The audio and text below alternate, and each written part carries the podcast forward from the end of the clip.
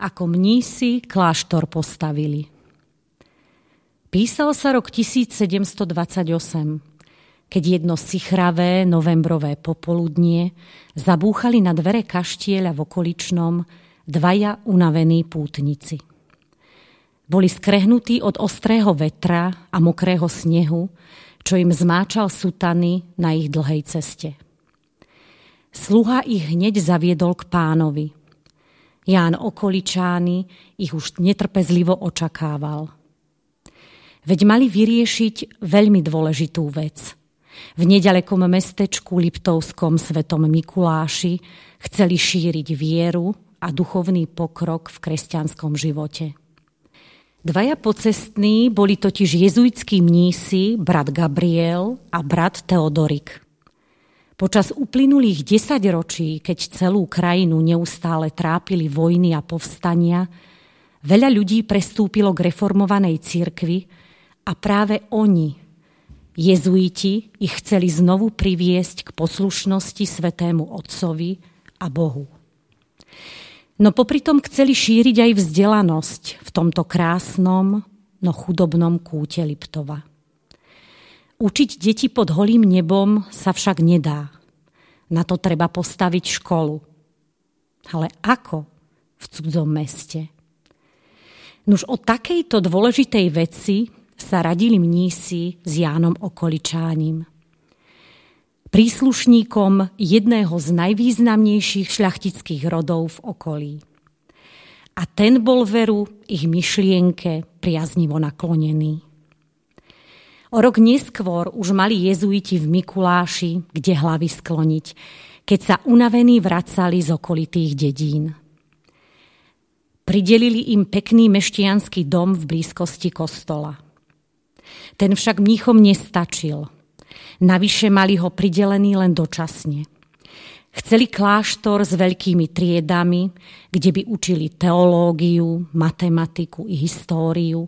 Chceli aj záhradu, kde by pestovali zeleninu a chovali včely. Chceli by aj rybník, aby mali na obed občas čerstvú rybacinu.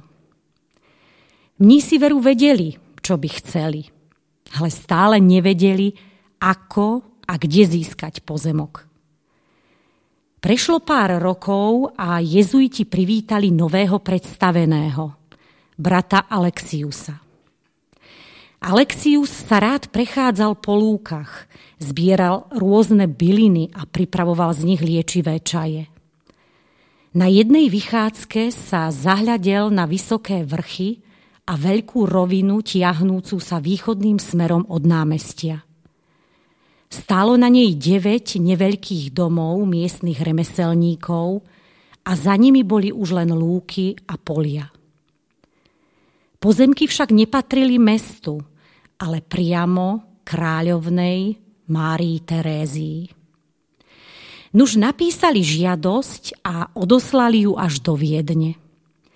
Kráľovná si žiadosť prečítala a zavolala radcov, aby jej poradili. A ako to už býva, jedni radili tak a druhý zas naopak. Napokon sa kráľovná rozhodla. Pozemok im pridelí, ale len taký, čo sa zmestí do volskej kože. Keď posol priniesol mníchom odpoveď, zosmutneli. Veď čo sa už dá postaviť na takom fliačku zeme? Na druhý deň zaviedli povinnosti brata Teodorika do susednej Vrbice. Tam uvidel, ako garbiari čistia a orezávajú kože. Chvíľu pozoroval túto ťažkú robotu a v tomu niečo napadlo. Ponáhľal sa späť do mesta, zavolal všetkých mníchov a povedal – už viem, ako splníme príkaz kráľovnej a zároveň získame pozemok dostatočne veľký, aby sme na ňom postavili kláštor. Nebude to pozemok zakrytý volskou kožou, ale pozemok, ktorý ohradíme kožou z najväčšieho vola narezanou na najtenšie pásiky. A tak aj urobili. Kúpili najväčšiu kožu, akú kedy kto videl, a sedem dní a sedem nocí ju rezali dookola na pásiky tenké ako nitka.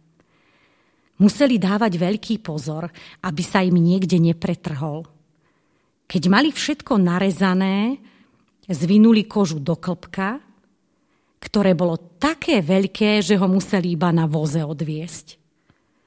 Zavolali richtára, notára a ďalších pánov a začali klpko rozmotávať okolo deviatich domkov, poza lúky a polia, najskôr smerom na východ, potom na sever, na západ a nakoniec na juh. Nešťastní obyvatelia z domčekov sa len pozerali, čo sa to robí. Bolo, že to kriku. Keď sa dozvedeli, že sa musia presťahovať, lebo na tom mieste vyrastie kláštorná škola. Nakoniec sa pokonali a mnísi si vystavali nielen kláštor, ale aj krásne záhrady i rybníky, veď celý pozemok vraj siahal až po mútnik. Prišiel však nový panovník a rád jezuitov zrušil. Chvíľu patril kláštor františkánom, no odišli aj tí. Teraz v ňom sídli Slovenské múzeum ochrany prírody a jaskyniarstva.